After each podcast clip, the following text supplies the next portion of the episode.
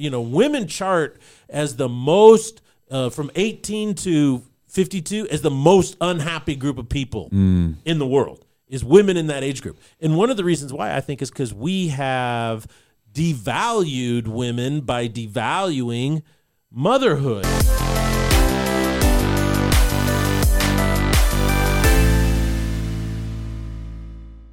Welcome to the Salty Pastor Podcast, a podcast dedicated to helping you learn and grow in your faith. We are here to help you navigate life by giving you the tools, knowledge, and skills to help make your own decisions.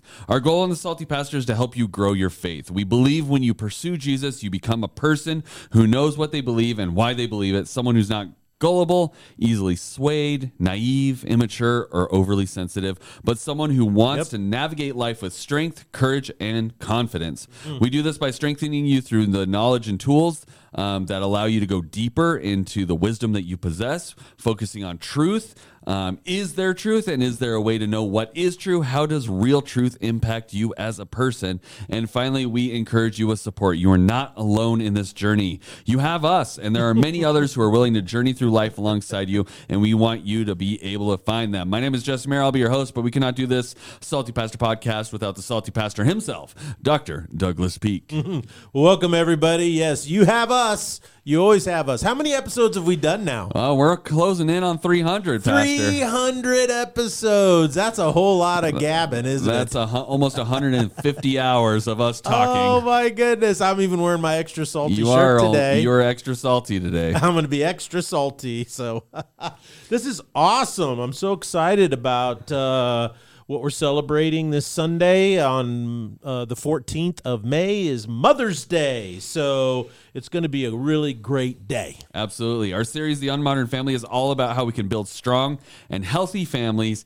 Even when our society is encouraging us to adopt ideas that weaken our families, we talked about needing to make a choice regarding who we will listen to for direction. We delve, we delved into how uh, marriage is the foundation of a family and how the polarity between masculinity and femininity is critical to its health and vitality.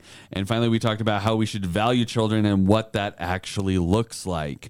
This week, we're going to be digging into the importance of raising children and how motherhood should be valued.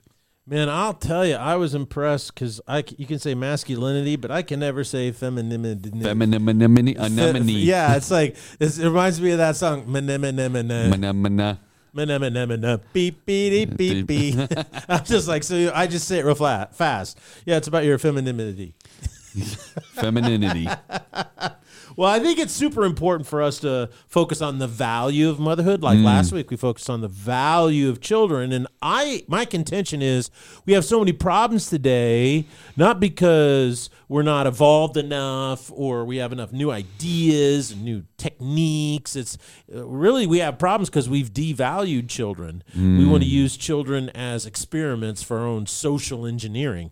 And in the same way, the reason why women are struggling today, the you know women chart as the most uh, from 18 to 52 as the most unhappy group of people in the world is women in that age group. And one of the reasons why I think is because we have devalued women by devaluing motherhood. And what I mean by that is it's the art of of walking and living in your persona, your created persona of femaleness, the feminine, in raising children. It's the art of developing human beings. Any female can be a mom, right? Simply through the act of sex. Now, but motherhood is something quite different. Motherhood is the calling uh, of turning children into really great adults. So it's about you being a conduit through which discipline and character development and maturity and responsibility is passed on to a whole new generation. It focuses on all the aspects of human development. That's why motherhood is such a big deal and we've kind of devalued that. And in some ways I and I believe this is an altruistic or axiomatic statement, only women can be mothers. And so it's a devaluation of women when we devalue motherhood. Research says that in general men are more interested in things. I mean, this is you know 90% of Things men. like objects is what you're objects yeah you know they're interested in you know puzzles and or games or mechanical things or uh, stuff. You know, um, if if if a guy comes home from work, you know, say, "How was your day?" He'll talk about what he fixed, what he built, what he, you know, what I'm saying. Right. Uh, if a woman comes home from work or comes home and says, "How was your day?" She's going to talk about all of her interactions with human beings because women in general are more interested in people, right? And what's interesting about that is it, it points to the fact that mothers need to be valued for their expertise on knowing people and how to develop and grow children into really great people. Yeah, I think what I would like to hear from you, Pastor, is is we always start with a Bible study. So where do we find the value of motherhood in the Bible? Because I, I I feel like you know in general the Bible typically starts with men and, and things, and so I'm not as familiar with where it's speaking to women because that's not what I am, and so I don't I'm not as familiar of where those where those um, verses would be found. Well, uh, the the first thing that's really so interesting is if you read the gospel stories and you read the birth of Christ, is that in in it's very very odd because even in this time, um, so much of the literature, even the uh, the the mythical hero literature that they talked about and wrote in predominantly in the Roman Empire, is the story starts with a woman.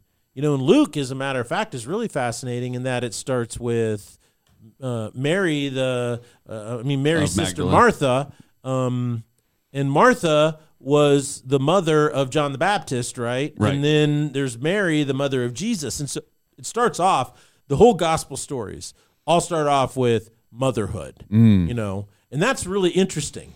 Um, that that that's our first introduction to the centrality of motherhood and its importance. Right. Uh, you could also go back in the Old Testament and study. In Judaism, they often, a lot of people are not aware of this, is that they track your Jewish heritage back through your mother. Not through as- your father. Not through your father. You know, which is really interesting because you when you read the like numbers and stuff, it always says the son of Right, right, son of son of so- so you got a lot of men going on. But um, when you read the genealogies in the New Testament, there's one in Matthew, one in Luke, is that one is the genealogy of Joseph and the other one is the genealogy of Mary. And they all ultimately go back through David, Right. which is really kind of interesting. Um, but long and short of it is there's there's a tremendous amount of biblical scripture. I, I think what I'd like to do is spend the time not so much on showing that mothers were central to the scripture, but what is the teaching for women in particular who are mothers? And Okay. I think the best place to do that is in First Peter. Okay, now you got to remember Peter was Jewish; he was raised Jewish, mm. right? And then he was the door to the Gentiles. If you read the book of Acts, you see that he, He had a vision, and Right. then the Spirit told him to go to Cornelius, who was a Gentile. He shared the gospel with that household. They start to speak in tongues, showing and proving that the Holy Spirit was upon them as well. And so then he takes that back and he says, obviously, God wants to include Gentiles Right. in salvation, and so we're going to do that. But he never actually really did that. Paul ended up being the apostle to win the Gentiles, which is really interesting. And so long and short of it though he did write to the church and he wrote about women and moms and families Okay. and he says in chapter 3 verses 1 through 6 the following words in the same way you wives be subject to your own husbands so that if even if any of them are disobedient to the word they may be won over without a word by the behavior of your wives so what he's saying here is that the whole you you can win somebody over, right? Through your behavior. Your behavior has a powerful impact on people. And that's what he's saying. You don't have to talk them into it or nag them into it. Just your behavior becomes a powerful influence over your husband. Number 2, he goes, as they observe your pure and respectful behavior. Your adornment must not be merely the external, braiding hair, wearing gold jewelry, or putting on apparel, but it should be the hidden person of the heart, with the imperishable quality of a gentle and quiet spirit, which is precious in the sight of God. For in this way the holy women of former times, who hoped in God, also used to adorn themselves, being subject to their own husbands. And just as Sarah obeyed Abraham, calling him Lord, and you have proved to be her children, if you do what is right without being frightened by any fear, which is a really interesting phraseology. Yeah, but what he is. talks about is children, right? Sarah was the mother of the Jewish nation, Mm. right? It all came through her offspring. Now, what's really fascinating though is it says he says you are proved to be her children. So if you're Jewish, she's your mom, so there's a genetic link, a biological link. If you're a Gentile, then she's also. It's interesting how he combines those. Mm-hmm. And then he gives his teaching. He says, Look, if you do what is right without being frightened by any fear, what, what stops us from doing what is right oftentimes is fear of the outcome, Right. Right? So a woman is like, I don't want to submit because he might take advantage of me. That's fear. I don't want to do this because I can't trust my husband. See, that's fear. And so he that's interesting how he throws that in there. So let's but I want to I want to go um back and I want to kind of dig into the verse 5. It says, "In this way the holy women of former times who hoped in God also used to adorn themselves."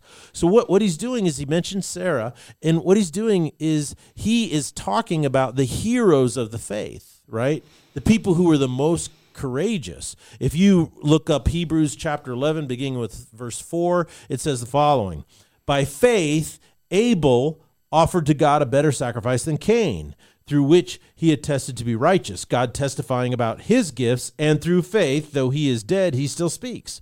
By faith, Enoch was taken up so that he would not see death, and he was not found because God took him up. For before he was taken up, he was attested to have been pleasing to God. And without faith, it is impossible to please God. For the one who comes to God must believe that he exists and that he proves to be the one who rewards those who seek him. By faith, Noah, warned by God about things which had not been seen, then he talks about it. By faith, Abraham, when he was called, obeyed by going out to a place which he was to receive for an, an inheritance, and he left not knowing where he was going. By faith, he lived as a stranger in the land of promise, as in a foreign land living in tents with Isaac and Jacob, fellow heirs of the same promise. For and then verse 11, by faith even Sarah herself received ability to conceive even beyond the proper time of life. So what he's talking about is he's saying, look, Sarah is a part of the Hall of Fame of faith, right? And women, you can be just like her if you're willing to value the things of God. Mm. So basically, Peter is saying there are examples of really great mothers in the past, and we can look to them for example. Yeah, he's saying this is the examples to follow. He then tells us what made them great. Okay, he what allowed them to have such a massive impact on the world and on their husbands. What made them such great women eh, is this verse three: Your adornment must not be merely the external, but it should be the hidden person of the heart, with the imperishable quality of a gentle and quiet spirit, which is precious in the sight of God. Now, first, notice what he says Your adornment must not be merely the external, braiding hair, okay? Now, uh, you're not married, but I'm married. Yes.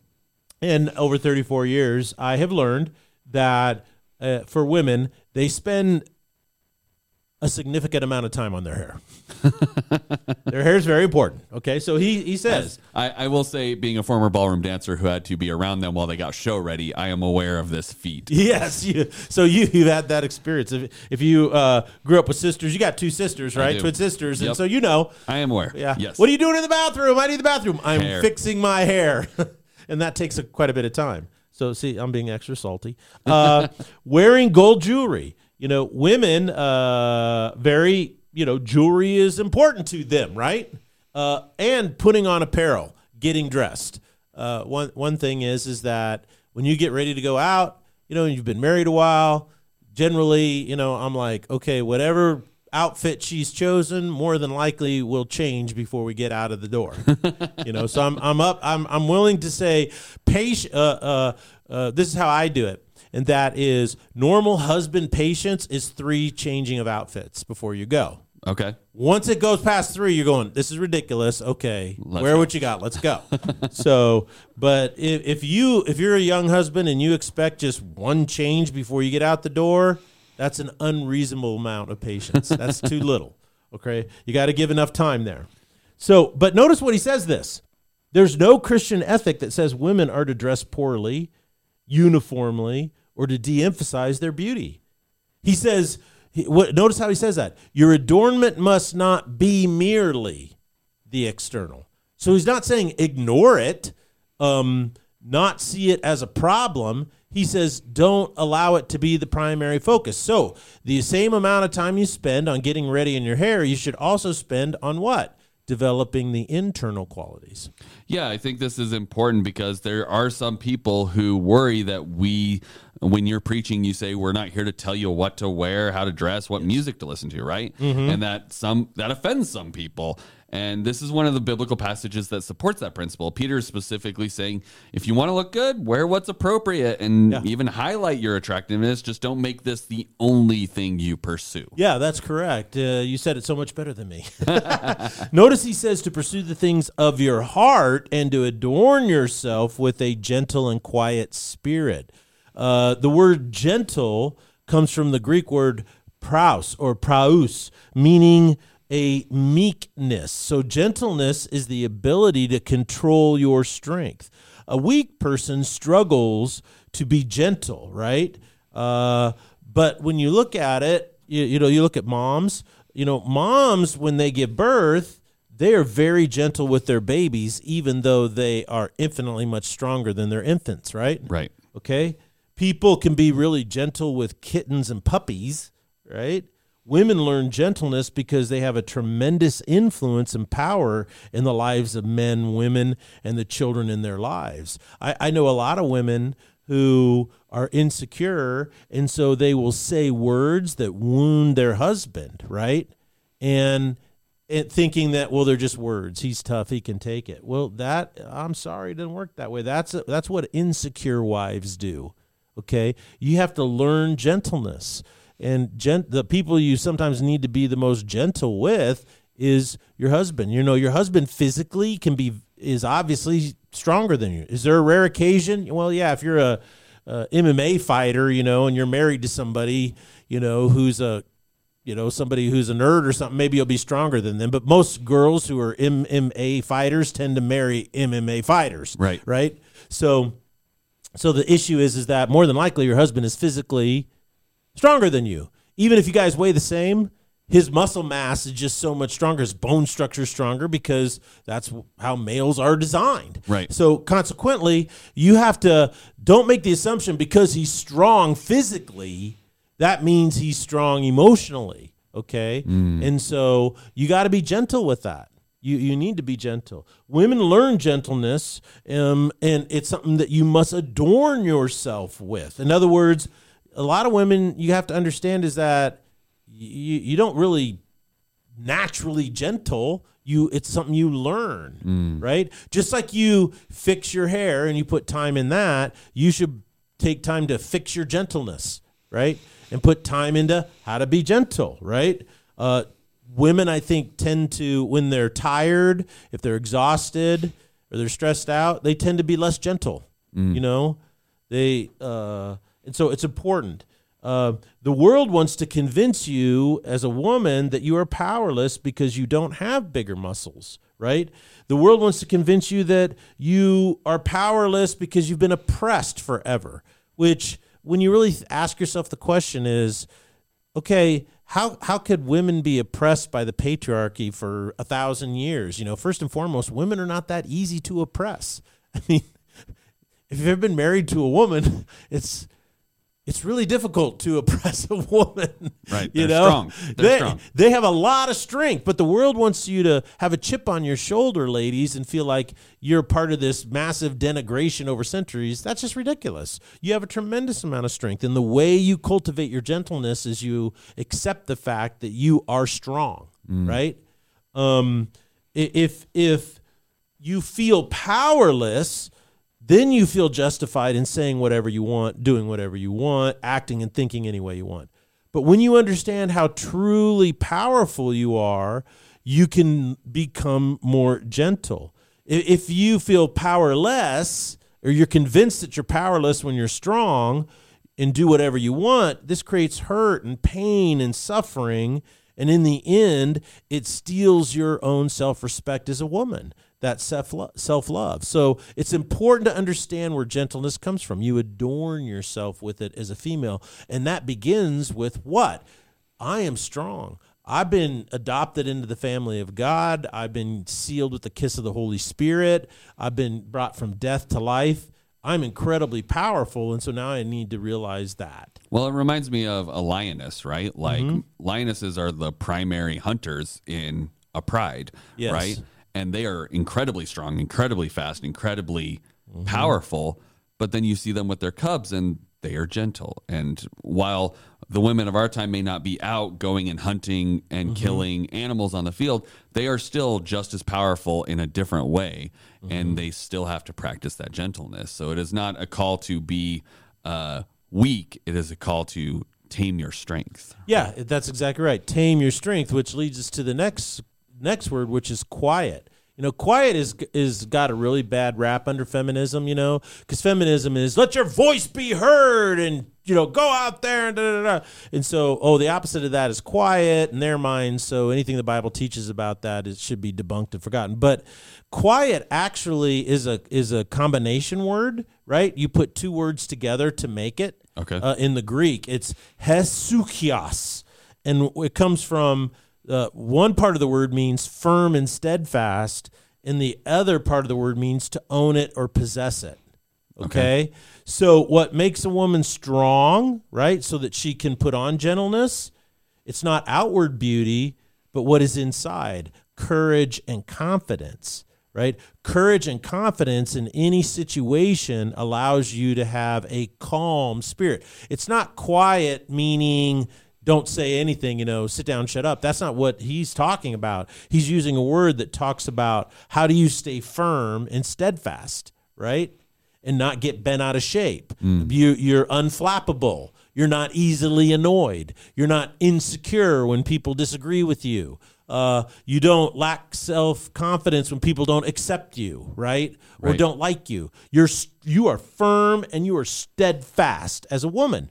That's what it means to have a quiet spirit. You're confident and courageous. Peter stating that first. Um, is that your confidence is not about a belief I can do anything. It's about being firm and steadfast and knowing who you are, mm. right? Um, it's very hard to stand firm when you lack confidence in yourself or you lack an understanding of who you really are. So he's saying, look, you know what you need to do is you need to own that and possess it. So when he says quiet spirit, he's using a really loaded word there for women. He's saying, look, you need to go out and own or possess this confidence and this confidence biblically doesn't come from inside of you, it comes as a gift of the Holy Spirit, right? When you walk in the fullness of the kingdom of God. Right. You know, who, so ask yourself, do I really know who I am in Christ? Do I know who I am called to be? Do I have a confident knowledge of my importance in the development of children? Do I know what my spiritual gifts are? See, this is why the salty pastor, I think, is so um, focused on this, and that is we want you to know yourself. You know, we want women to be more confident, not less confident. We want them to own it and possess it so they can stand firm in it. And that's how, when you think for yourself, you answer the question, Who am I in Christ? It's not who does a salty pastor say I am. It's not who the world says you are. It's not who the world says I am. It's not a book or an evangelist or a prophet. It's who do I actually believe? Because what do I always say? What you believe is the most important thing about you. Yeah. And if you don't believe that, right, then how can you stand confidently in it? Right. So you need to work on that. Who are you called to be? You know, are, are you called to just be uh, an externally attractive woman that can attract attention from males, or are you called to be uh, a part of the uh, eternal, oh, well, not quite eternal, but pretty close, the generational chain over thousands of years of women who have had huge impact because they devoted themselves to motherhood, not just being a mom, but the process of motherhood, which is I'm going to develop and nurture and grow really great adults. Mm. And so I think that's a quiet spirit is one that is undisturbed by the winds of the times. Absolutely.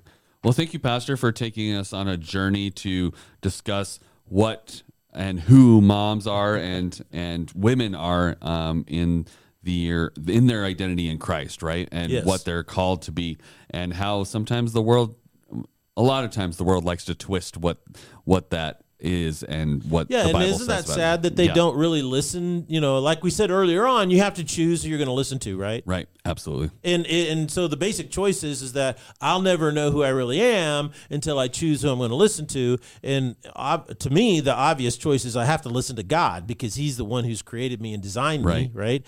And He's the one I can trust. So when you really look and study the New Testament about, well, what does God say who you are? Mm. When you really read it, you know, it's like, wow, it's It's powerful. it's powerful. right? You're, Yeah.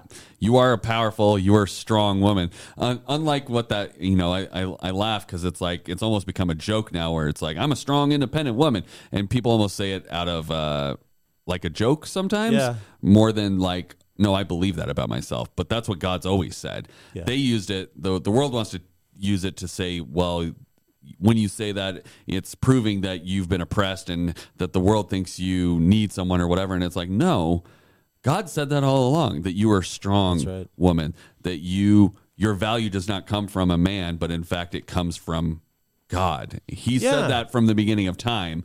Mm-hmm. The world's just trying to say, "Oh no, the everyone else has always told you the opposite. We're the only ones telling you that that that's true." And it's like, "No, i've God's like, "No, I've been saying that for since Yeah, that's what the world first one. does. Is Right. the world takes the truth of God and then inverts it, and they say, you know, it's like you know, in a lot of these uh, ideologies that are floating around. Well, well, we're doing what's best for kids, and then you find out what they're doing, and you go, this is horrible. this is horrible for kids." Yeah, this is horrible for kids. This is crazy, and Absolutely. so that's what I think. You know, is really important. Is is that the celebration of motherhood in the scriptures is overwhelmingly clear, and the most important thing is that what Satan wants moms to experience is insecurity, a lack of confidence, a feeling that what they do doesn't matter. Mm-hmm. And what God wants you to know is that you are called to a higher purpose. You have a gentle and quiet spirit because you know who you are, what's really valuable in life, and you are not only experiencing that in yourself, but you are cultivating, and that's a key word. You are cultivating that in the lives of other people, particularly children. Absolutely. Well, thank you, Pastor, for sharing with us. And I look forward to our discussion on Thursday about what that will be about and what we'll be diving into as far as application in the modern day. Thank you guys so much for joining us here on The Salty Pastor. We'll see you on Thursday. Blessings.